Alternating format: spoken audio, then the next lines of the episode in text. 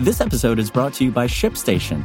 You know, some things take a lot of work, like sending little robots to far off distant planets. And just as that's challenging, so too is running a successful e commerce business, especially when there's so much to do. So I want to introduce you all to ShipStation. Now, I love using ShipStation because of its easy to use dashboard, which makes managing orders and printing labels a breeze and super smooth. Oh, and the customer service is just out of this world. It's exactly what you need to help grow your business. Sign up for your free 60-day trial at shipstation.com slash technews. That's shipstation.com slash technews. New York City sues social media giants to hold them financially responsible for youth mental health crisis. It's Friday, February 16th, and this is your New York Daily News. Friday's forecast calls for partly cloudy skies in New York City, with a high near 41 and a low near 31. Before today's top story, more than 7,500 new electric Uber and Lyft vehicles have been approved by the Taxi and Limousine Commission since the start of the city's Green Rides initiative in October, according to data in a lawsuit aimed at limiting the city's electric for hire fleet.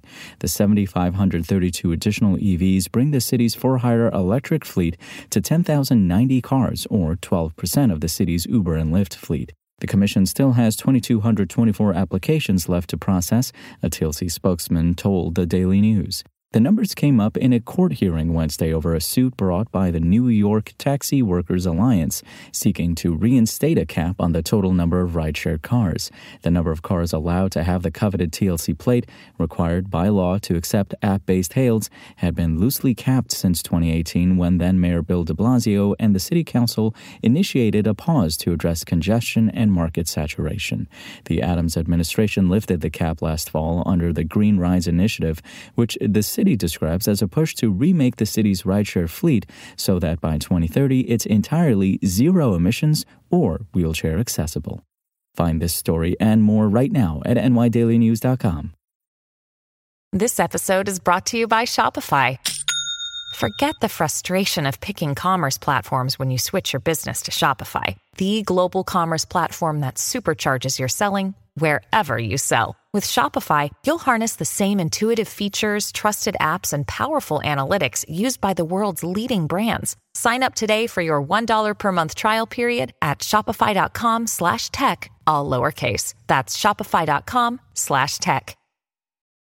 Mayor Adams' administration sued the owners of five major social media platforms Wednesday with an aim to hold them financially responsible for the city's youth mental health crisis, joining a wave of similar legal actions brought by jurisdictions across the country. The lawsuit filed in California Superior Court alleges the owners of TikTok, Facebook, YouTube, Instagram, and Snapchat knew or should have known that their platforms would harm the mental health and well being of children and teens.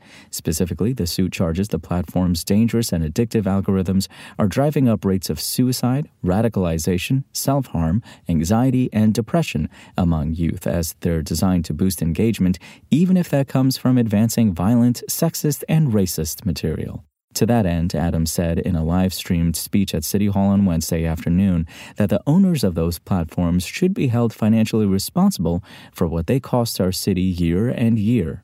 At a press conference later in the day, Adams and his advisors noted the city spends about $100 million per year on youth mental health programs, but they wouldn't give a dollar figure for the punitive damages they want the social media giants to pay the city. Ashwin Vasan, Adams Health Commissioner, acknowledged litigation can only go so far when it comes to reforming social media platforms.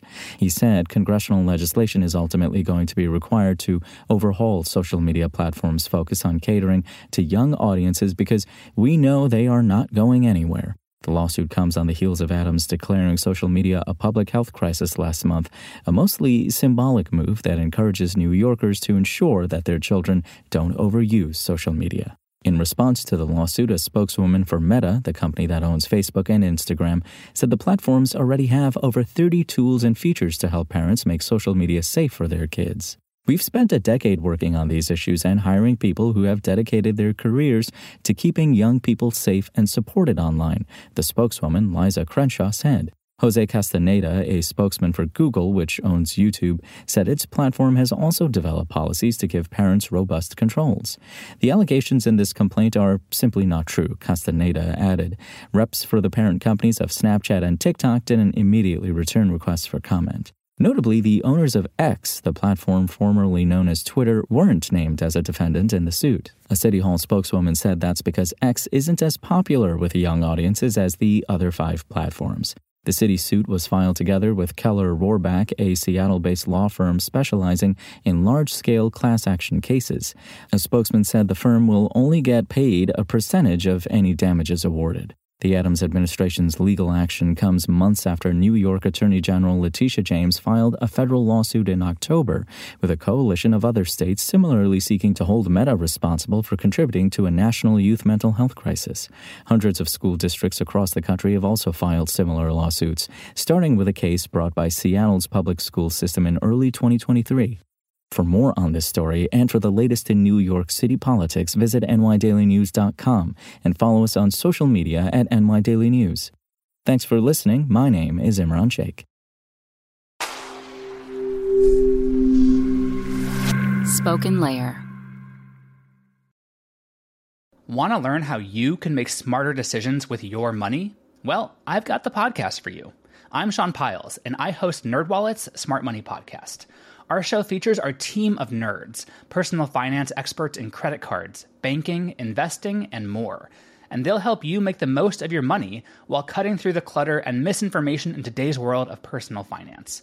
You'll get clarity on strategies to help you build your wealth, invest wisely, shop for financial products, and plan for major life events. Listen to NerdWallet's Smart Money Podcast wherever you get your podcasts.